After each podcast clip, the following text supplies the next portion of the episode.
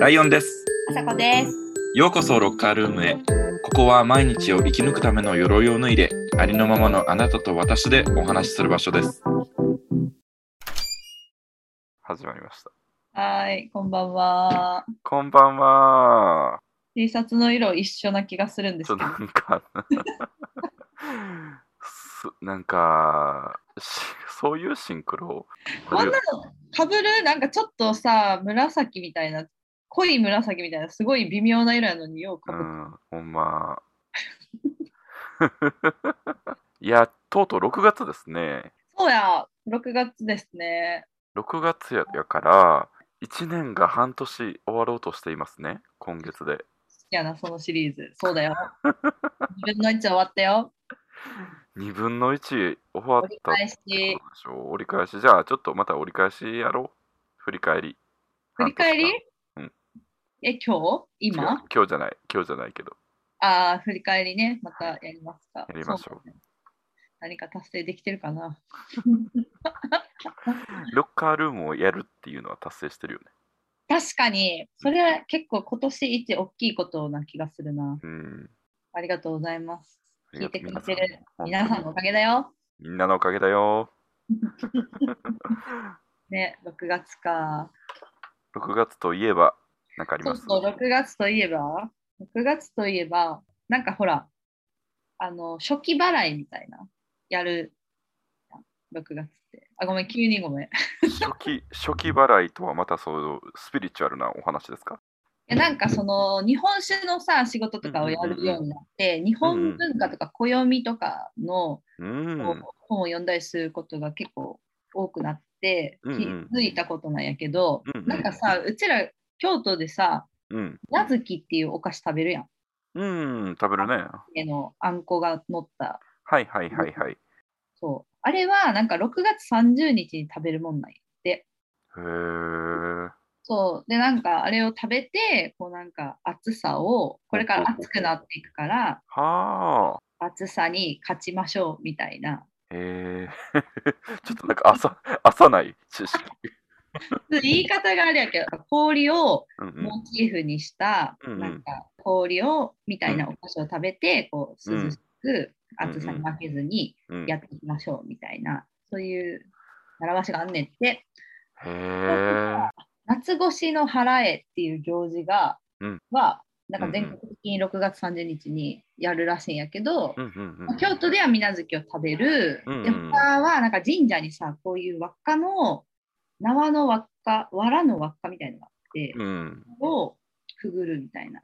で、半年、はちょうど1年の折り返しやから、まず半年間の今までのうん自分の汚れを払あ。っへー。て、またあと半年無事に無病息災で無事過ごせるようにっていう風にやる行事のタイミングらしい。ああ、そうなんや。じゃあやっぱりその、なんか夏、夏、まあ、これから暑くなるために、なんかちょっと備えましょうっていうのと、その半年間の、こう、なんかこう、汚れ、汚れっていう デトックスやんな。デトうんックスして、また、あの、半年頑張りましょうっていうそうみたい。願だから断捨離とかするといいらしいですよ。へえ。じゃあちょっとメルカリでも始めようかな。メルカリやりなよ。メルカリ、確かに断捨離イコール。いや、なんかこう、やっぱりちょっと部屋にさ、物がありすぎて、本当にちょっと処分していきたいんだよね。そうなんや。なんかライオンくんそんなにこう厳選されたものしか持ってないようなイメージなんやけど。まあでもやっぱり35年間こう、集めてきたものがあるじゃないですか。そうね。蓄積したものが半年どころじゃないね。そう、しかもこう、そう、半年どころじゃないっていう。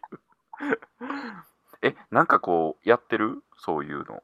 フリマとかオークションとか。うんうん。私もメルカリはよく頑張って売ってますね、最近は。あそうなんや。え、うんお洋お洋服を中心ですか？うん、洋服と、あとうん私すっごいほら、おもちゃが好きやから、うーん。それこそ35年間集めに集めたディズニーのなんかおもちゃとか、うんグッズとかう、んうん。こまごましたものがいっぱいあるのよ、キーホルダーとか。へえ。すごい売ってます。あ、そうなんや。じゃあ結構こう買い手がついてる感じ？そうね、なんか結構売ったんですっきりしました。そっか、なるほどね。うんうんうん。ちょっと、あれかな。じゃあ俺もメルカリ？なんかから始めようかな。やってみて、結構めんどくさいけどね、本当ねえ。発送がめんどくさい、やっぱ。こう、ちゃんと梱包して送らんと、うんうんクレームになるし、うん。あなんか発送方法がいっぱいあって、うんでサイズでさ、できるだけ安く送料抑えたいんやん。なると、こう知恵を絞らなあかんから、いちいち考えるのが本当に結構めんどめんどくさ。もう、もうちょっと心折れそうやわ。あでもお洋服とか T シャツとかやったらもうあの封筒に入れて3って送るやつ。ああ、なるほどね。そうね。ちょっとやっていこうかな、この6月。うん。いっぱい服が多いの？そうね。俺もあの結構置物とかが好きやから、確かに。カナダの部屋にもなんかスノードームあったよね。あった。めっちゃ今も可愛いなんか目の前に置いてある。お気に入り。これね。ああ、かわいいかわいいユニコーンの。ゲイ。え、そうなの？超ゲイじゃない？え、なんで？ユニコーンが？だってほら、うんユニコーンってなんかこう、ドリーミーやん。そうなんや。ゲイイコールドリーミーなの。初めて知った。これはあの Drake の General Store で買いました。めっちゃ好きやった。めっちゃ好きでした。かわいい。もうトロントの、トロントで一番イケてる、そうね。まあ、ホテルやねんけど。そう。あのーアーティストのドレイクとは関係がないっていうね。ああ、そうですね。関係あるのかなっていう思ってたよう。いや、やっぱ6月といえば、うん。プライドマンスですよね。ああ、ほんまや、そうだね。梅雨もそこそこに、やっぱうんプライドマンスっていうのが、個人的にはやっぱ6月ってそうかなっていう感じ。って思うんや。うん。えー、プライドマウスね。なんかでも、カナダにいたときはそれこそすごい意識したけど、あうんプライドマウスなんやって、うんうんうんうん。街中にいろんなレインボーのそうね。シンボル増えたりとかしてう、んうんでうん。も日本はあんまり感じないね。でもあれなんじゃない？東京とかの方はうん割とショップのこうウィンドウとかもちょっとうん虹色のデザイン入ったりとかしてるんじゃない、そうなんかな。いやもうあの最近外出てないから。あそっか。もしかしたら渋谷とかそうなってるかもね。そしてまあね、あの SNS で勝手に出てくるもんな、もう今。今や各。各企業様たちがそっかそっか。やっぱプロモーションでやるやん。うんうんうんうん。そうだね。でもなんかカナダに行った時は本当にお酒のボトルのパッケージがこうそうやんな、そうやんな。レインボーになってるよとか、うんうんそういうのがすごい多かったな。服とかも結構そのレインボーとかそのプライドテーマのものが結構前の方に出てたりするもんね。うんうんうんうんうんうん。そうさ、レインボーがさ、うんうん。あの、LGBT、LGBT っていいのかな？今は結構よく言われるのは Q プラスまで言うのが。あいやあるよね、その後うも。ん。LGBTQ プラスって言えばいいのかな？のシンボル？やうんん。うん。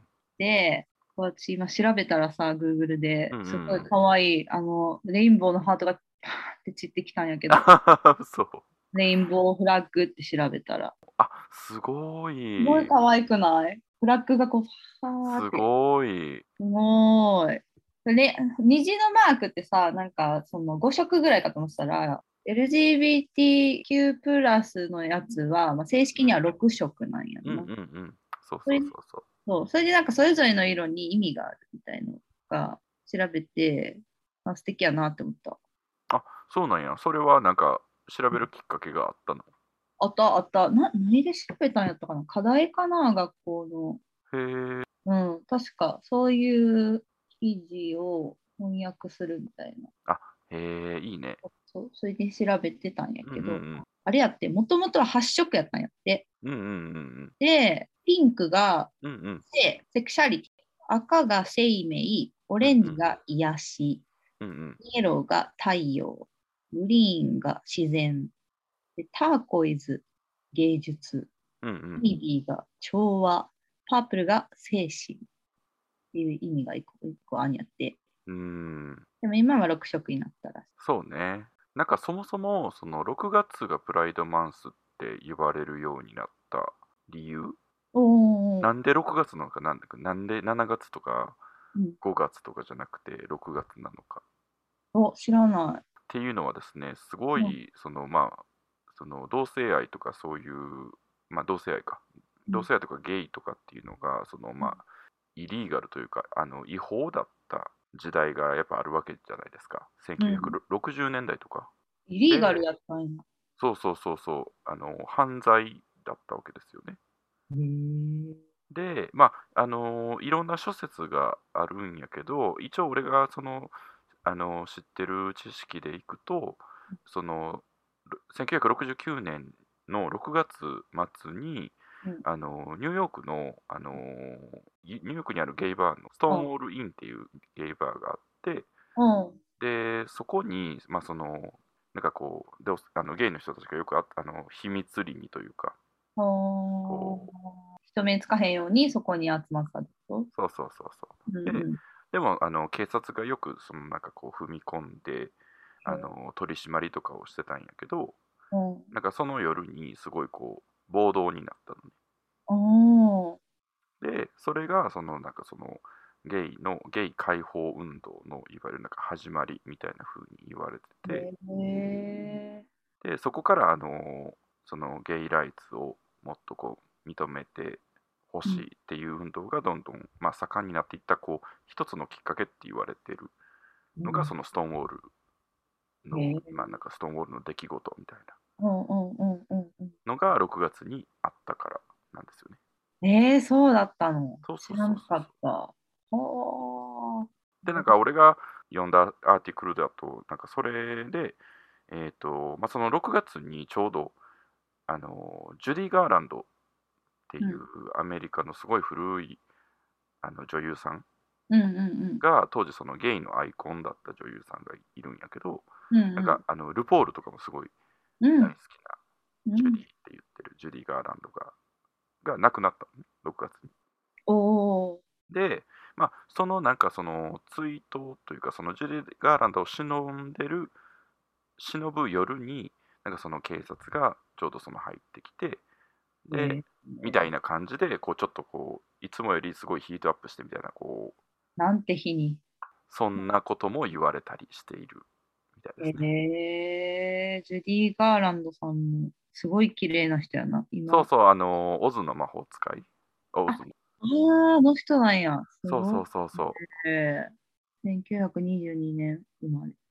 で、なんかその、レインボーの、まあその虹を、うんその、LGBTQ+, のなんかそのうんシンボルにこうデザインした人がそれは調べた気がする。ね、いるよね。男の人、そうそうそうそうそ忘れたけど名前。う。ギルバート・ベイカーさん。ギルバート・ベイカーさんや。そうだ。載ってるわ。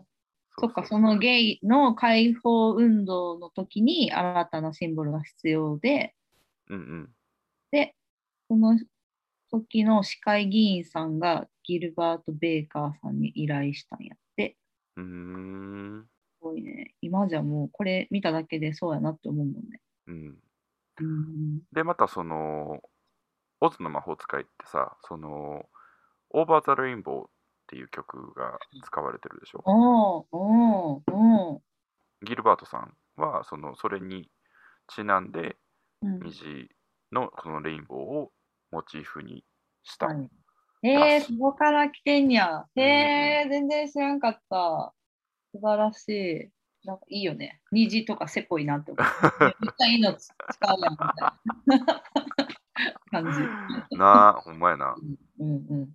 そうそう。そういえばこの前あれやわ、IKEA で買ったわ。IKEA にさ、今、その、何やっけ、あれやん、でっかいバッグ。ある、ある、ある、ある、ある。あるあれのレインボーバージョン出てて、でこれの売り上げの一部が、うんその LGBTQ+ のこうなんか活動のうんとかに寄付されるって書いてあって、うん。うん。結構買うといた。素晴らしい。可愛かった。あれ、いいよね。なんか、あの、洗濯とかするときに、すごい。あそうそうそうそう。使える。可愛いし、ほんで。えーえじゃあなんかさ、6月はもう特別な気持ちで過ごすんですか？なんか。イベントがあったりするの？あの、なんか、まあ、イベントとかはうんね、それぞれあるやん。え、でも東京のそのプライドとかも、うん今年はどうなんだろうね。今年はどうなんやろう。でもなんかパレードやってたよね。うん。東京でいつもやってたっけ？持ち回りやったっけ？全国で。えっとね、東京は毎年多分やってると思うな。まあ、パレードもしっかり、そのフェスティバルみたいな感じで、うんうん。あのー代々木の、あのタイ、タイフェスとかよくやってるとかあるやん。ああ、体育館のところね。そうそうそうそう。うんうんあそこでフェスティバルみたいな感じでやってるのは知ってる。ああ、そ日本の行ったことある？あるあるあるってことあるよ。うん、なんか私さ、あのトロントのやつで、それこそボランティアしたんやけど。ゲイパレードで。うんうん。日本のも変わらん？あんな感じ？えーとね、トロント、パレードの規模とかはやっぱりトロントの方がもう断然、めちゃくちゃすごかったよな。めまあでも。ね、トロントのそのプライドは結構世界の中でもかなりレベルが高いと思うから、そうなんや。すっごいな、なんていうの？ダッシーじゃないけど、ダッシーじゃない、なんていうの？フロートみたいな。フロート。まあダッシュやな、京都。祇園祭りちゃうで、言うて。フロートがいめっちゃくるくて、うん。いっぱい、な何の団体なのそういろんなさ、まあ、普通にその、ね、着飾った人もいるけど、企業の人もいるやん。そのなんか、ね。あのコミュニティを応援してる企業の人みたいのが、うんうん結構大きいインターネットの会社とかうん。うんうんが同じお揃いの服着て、うん。うん。でグッズ配ったりとか。してるね。うんうんうん、あとなんかマックがすごい印象的だったかも、あのメイク。ん。マックがすごい可愛くて、なんかそのレインボーカラーを全部ネオンカラーにしてて、うんうんネオンカラーのレインボーカラーのシャツをみんなそれぞれ好きなの着てて、おしゃれとか。おしゃれ。ね そうね。まあだから、まあ、個人的になんか6月がじゃあどうやねんみたいなことはあんまりないけど、やっぱりその、なんかこう、世界的にすごくそういうムードになるから、よりなんかこう、知って、なんか存在を知ってほしいってやっぱすごい思うよね。うんうんうんうん。なるほどね。そういう気持ちでやってんのかな、パレードとかも。まあ、楽しんでほしいっていう気持ちもあるし、うん。個人的にはね、楽しんでほしいし、なんか一緒に楽しんでほしいなっていう感じ。なんかあれやな、ちょっとなんか代表みたいな感じで喋りたくないんやけど、あんまり。え、でも個人的になんか思うこと、歩いてみた時の感想とかさ、なんか。あ、そうね、そう、俺もそのカナダにいた時にそのプライドは2回経験したのかな、ちょうど。うんうんそう、カナダに行った時に、うんあのーまあ、そのプライドマンス、は6月を初めて迎えた時に、やっぱりこう、すごい自分も、なんか新しい場所に来て、すごいこう、あのゲイとしてこう受け入れられてるっていう感覚もあったし、すごいこう、自分も楽しみにしてたし、参加するのが。うんうんうで、あのーパレードを歩いたんですよね。ん。えー、それって何？参加申し込みみたいのしたのいや、それがね、あのーしてなくせずに、なんか飛び込みで、あのーこそっと友達と 滑り込んで、楽しいやん。そうだからフロフロートとフロートの間はいはい。で、なんか歩いてる人みたいな。そうで、はいはいそのために、なんかその、田亀源五郎さんっていうすごいこうゲイアーティストあーのすごい有名な人がいるでしょ？あの弟の夫とかをうん書かれてる、すごいこう、もともとはめっちゃ、あのすごいこう、エロいイラストを描く人やねんけど、うんうんうんえっ、と、田亀田亀源五郎さんの T シャツうん。買い、へえ、もう 激しい。いやもうなんかそんなん全然なんか激しくないやん。激しくないレベルなの確かにその他のね、プライドのそうそうそう。俺なんか服を服を着てるレベルやからまだ全然。ぜぜフルヌードの人もいたしね。うん、いるね。うんうんそうで、それを着て、で、あその T シャツクールだねとか、ちょっとこう通りすがりに言われたりとかしながら、いいね。そうそうそう、友達と歩歩いたね。へえー、楽しかった？楽しかったね。なんやろうな、あの感覚。まあなんかあの、あのさっきも言ったけど、みんながやっぱりすごい楽しそうにしてるのは、すごい、すごいこう見見ながら、あなんかこう、みんなが一つ、一つになってるっていうか、うん、うん。一体感みたいなのはでもやっぱあったな、すごく。そうなりそう。うん。で、なんか俺その時一緒に歩いてた友達が、ちょうどそのカナダで出会った、うんえっと日本人の女の子だったのね。うんうんうんうん。でえっと、もしかしたらこのロッカールームを聞いてくれてるかもしれないんだけど、その彼女は。本当に？そうそうそう。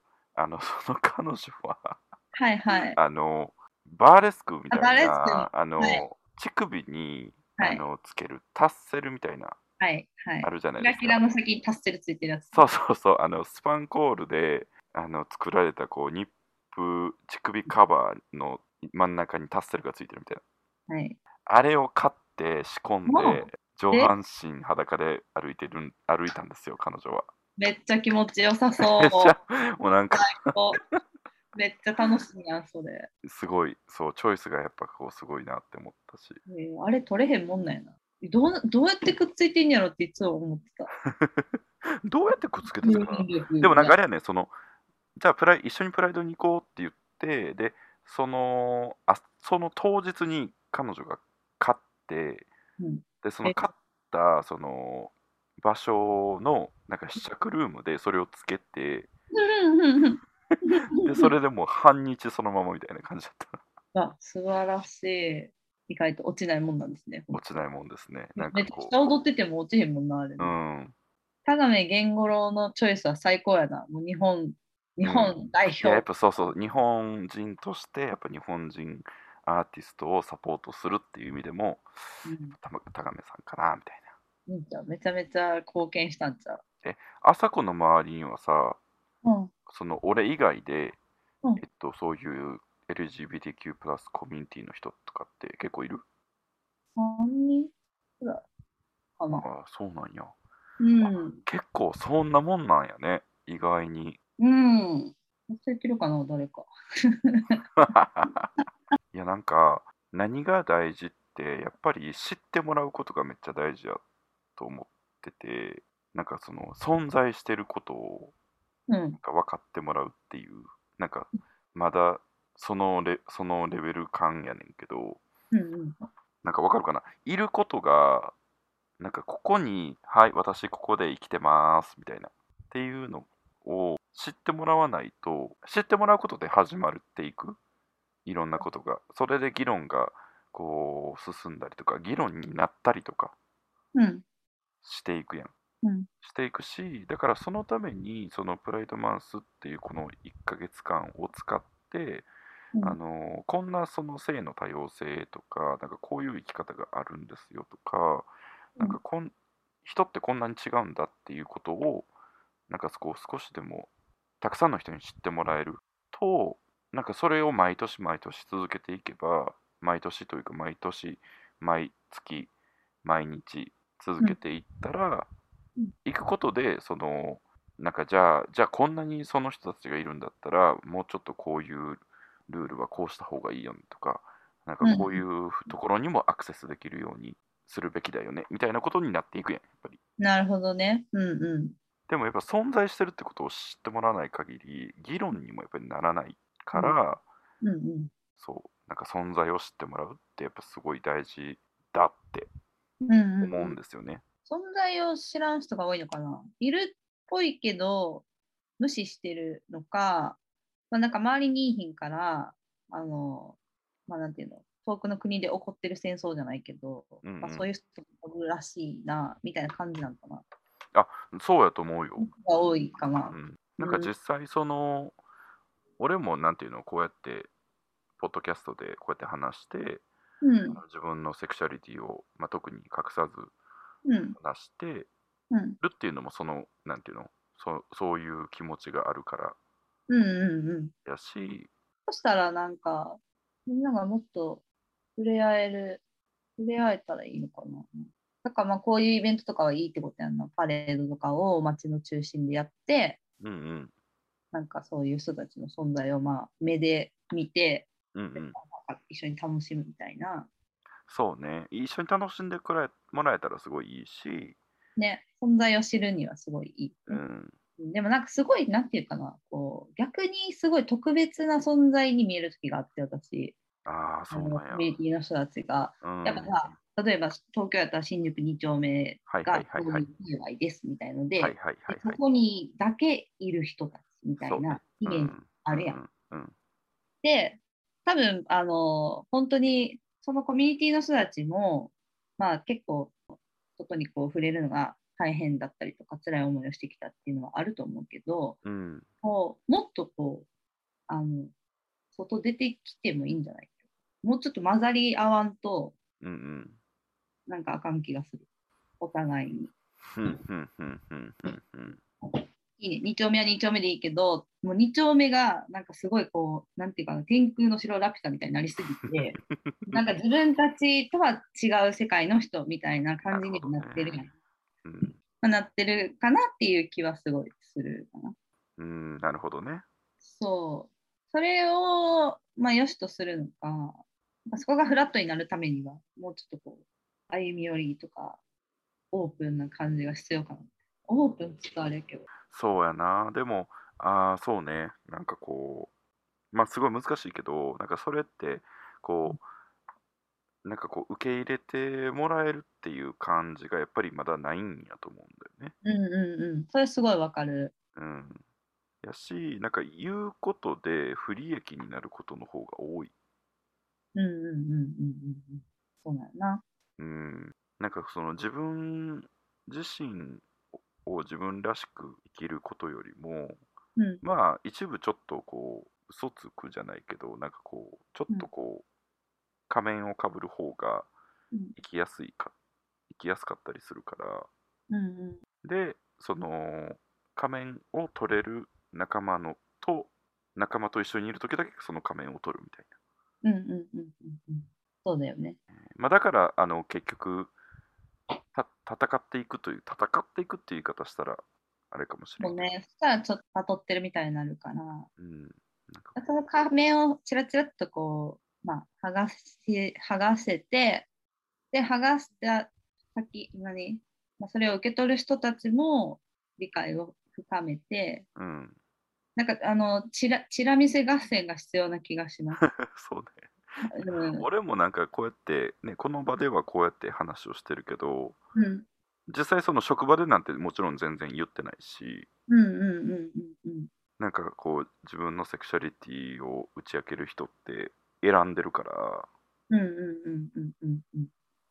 なんかそういう意味で言うと自分俺自身もそのなんか完全にそのフルアウトではないうんうん。もう難しい。その、なんやろう。フルアウトできる、まあ、それが普通っていう世の中になっていかなあかんけど、隠し通してたらそうはならへんし、私たちも理解しひんかったらそうはならへんから、うんちょっとずつじゃない？本当にお互いが、どっちかが行き過ぎてもあかんから、うんうんちょっとずつ一緒にこう、登っていくっていうイメージ。な気がする。だから、なんかこうやってライオンくんが、その、ポッドキャストとかで、普通にあの、セクシャリセクシャリティの話をするのとかは、うんうん本当に一第一歩だと思う。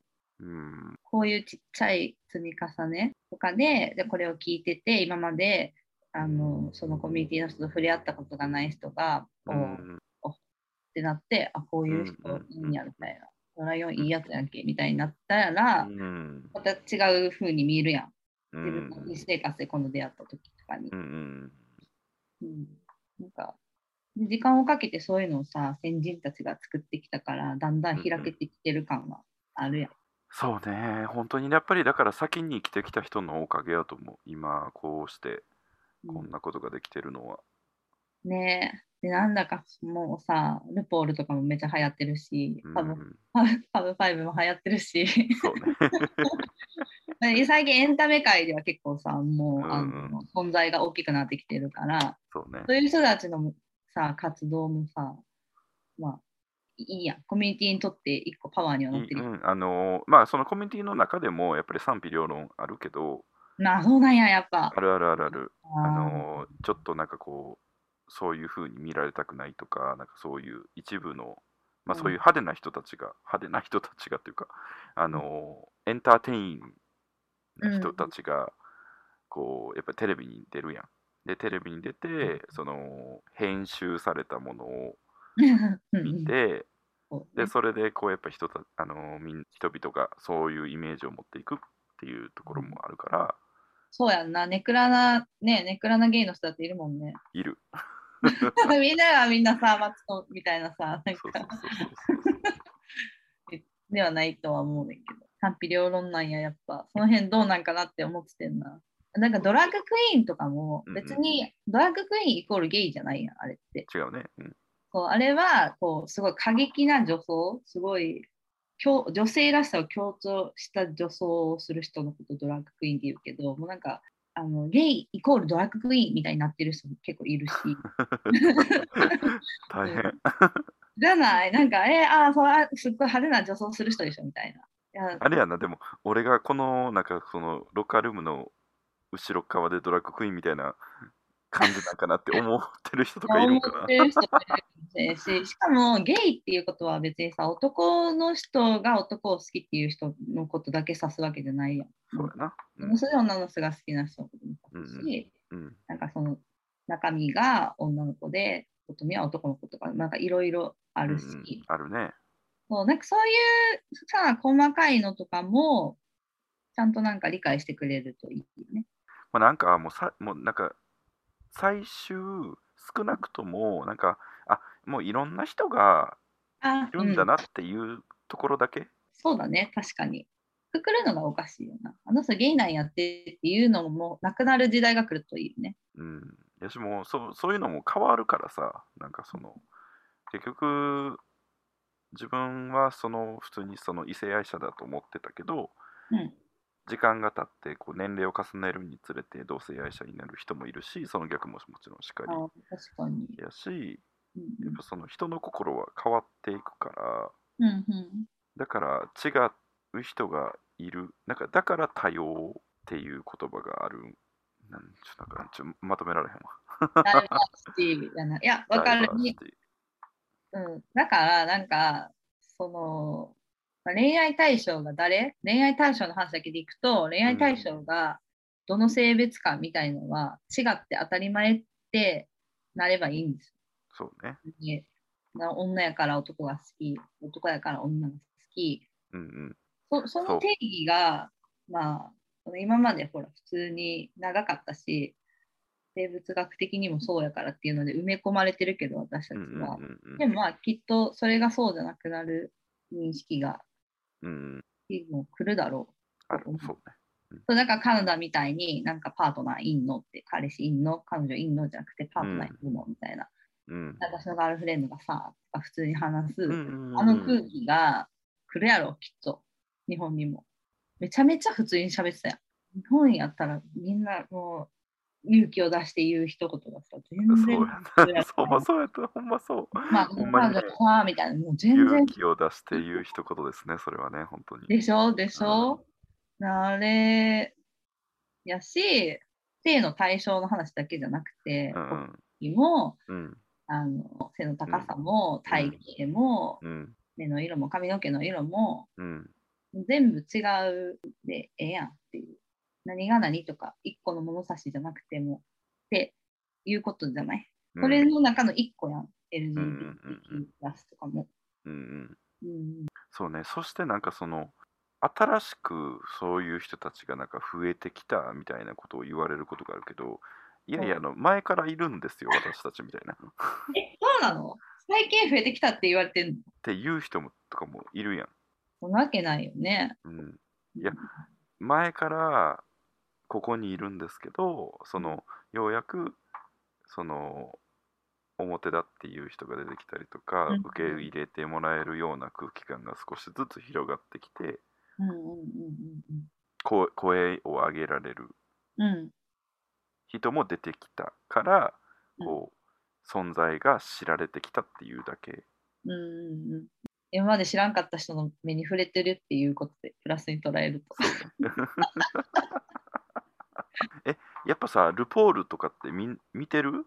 朝子のなんか友達朝子は見てるのかな？あそこを見てると思う。あさこはルポールが大好きなんやけど、私の周りはね、あんま見てなくない？あんまいい品だ。あんまいいよね。確かに、あんまいいひん。でも、 Queer Eye はすごい見てる人多い。ああ、 Queer Eye ね。うん、あれは好きやな、みんな makeover もの。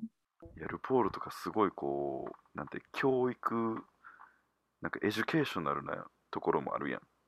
うん、え？どういうこと？いや、なんかその、え、なんかこう、学学びがあるなって思った。あの、人間としてってこと？あ、そうそうそうそうそうそう。ああ、めっちゃわかる、めっちゃわかる。ママルーですからね。そうそうそうそうそう。やし、やっぱ、んルー、ルーとか言って、ママルーもさ、その、やっぱすごいいろんな、もちろんその、第一人者として、うん。こう、いろんな経験してきてるし、あのショーに出てるそのドラッグクイーンの人たちも、はい。すごく、やっぱりこう、いろんな経験をして、そういろんな価値観を持っている人があのショーのこう一つの場所で集まってその、あのーコンピートしてるうん、中で生まれる友情とかもやっぱあのショーはねすごいああ、わかる。すごいみんなが真剣で、熱くて、でクリエイティブなとこがすごい好き。うんあと、ママルーがかっこよくて、本当です。圧倒的な、もうどの若いドラッグクイーンよりも圧倒的な。圧倒的やな一番いい服着て一番かっこいい感じで出るやんみたいな。最高。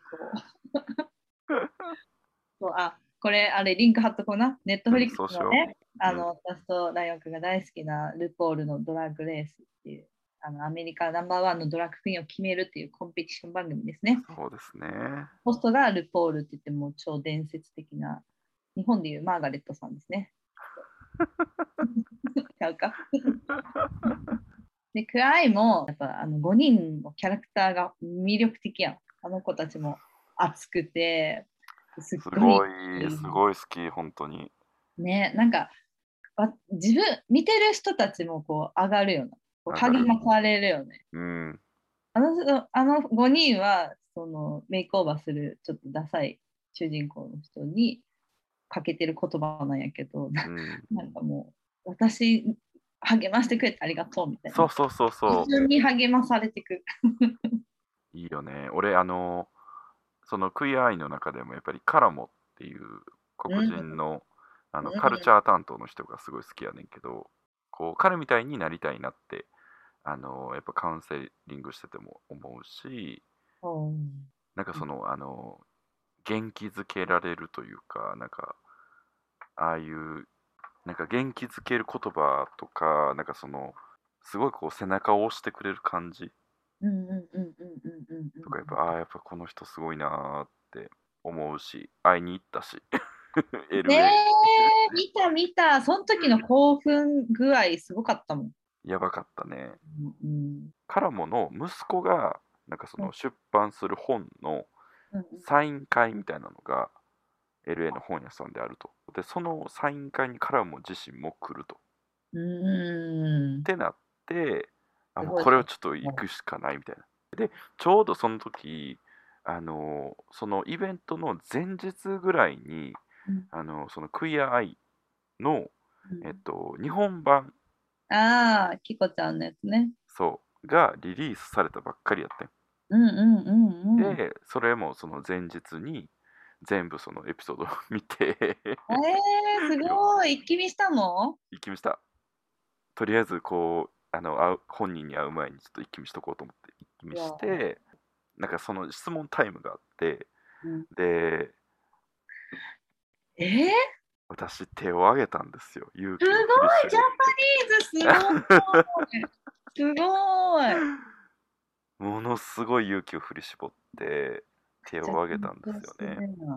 めっちゃ緊張した。めっちゃ緊張したし、でも、俺、その時やっぱりすごくすごいクイアアイの、あのープログラム好きやし、でそれで日本に来てくれて、でしかもその日本の人たちにそういうこう励ましの言葉とかそういうメイクオーバーをしてくれて、でそのあの日本シリーズの中にその一人ゲイの男の子をフューチャーした回があって、やっぱその子のこととかすごいやっぱりこう共通項もすごいたくさんあったし、なんかすごいこう親近感が湧いたからやっぱすごい自分も励まされたしうんそうやって励まされる励まされてる人がきっと日本中にあのこのショーを見てる人見てる人の中ではいるだろうなって思ったからやっぱもうどうしてもちょっと感謝を伝えたいと思ってああ、レペゼンジャパンですね。プ レゼンしてきましたみたいな。そうであのちょっとあの本当に申し訳ないですけどあの弟さんの本はそちょっとあのあ弟ちゃうわ息子さんの本うんはもうそこそこに、あの もうカラモに喋りに来てもんな。しゃからもに喋りに来た から俺は。はい。あのうん。で最後の一人に、うんで当ててもらってんそうでなんかこう日本から実は来ててっていう話からであのすごくあのあなたに感謝を感謝してますなんか日本に来てくれてだから もう息子さんとかさ自分の本のなんか朗読会やのに こいつなんでなんでクイアアイの話ばっかりしてんねんみたいな感じだと思うんだけどまあでもそうやってちゃんとこう自分の言葉で伝えられたっていうのはすごいこう記憶に残る思い出ですね。え、なんか質問したそれで。質問した。えっと、何やったかな？もうなんか緊張して全然何喋ったか忘れてなるほど。感謝を伝えたっていうことの方が大きかったよね。そう。なんか横に座ってた、なんかあのラテン系のおばちゃんが、うん。いやもうあなたすごく良かったわよって言ってくれて、えー、嬉しい。そういうのいいよね。なんかビデオ撮ってあげたらよかったわって言って、めっちゃいい。めっちゃいいおばちゃん。えー、いや、それはあの大義でしたな。大義であった。今、なんか見てたら、ネットフリックスもプライド月間特集っていうページができております。あら、ドラマとか、あ、そうですね。 Orange Is the New Black とかね、 Modern Family、あ確かに。あと、昨日何食べた？大好き。ー大好き俺も。うーん。昨日何食べたは本当にもう日本国民全員に見てほしい。すごいいいドラマ。すごくいいよね。うーんなんか漫画もすめっちゃいいし。あの二人のテンポがいいよね。いい。彼女見たよ、私、彼女。あ、どうやった？うんまだ見てない。すごい。あ、本当。うーん壮大な片思いの話やな、まとめると。成就するんやけど、まあ、ネットフリックスに入ってる人は見てみてくださいませ。ということでね、6月はちょっとそのプライド月間みたいなのも注目してみると面白いかもね。いろんなところでそのイベントが起こってるから、うんうんうん。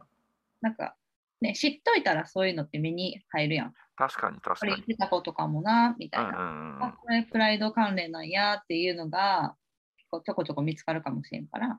そうやんな。で、それを楽しんでもらいたいよね。うんうんうんうんうんうん。参戦でくれたらいい。あの、IKEA のでっかい袋もね、300円ぐらいで買えるから。で じゃあまあ今週はそんな感じでしょうかね。うん。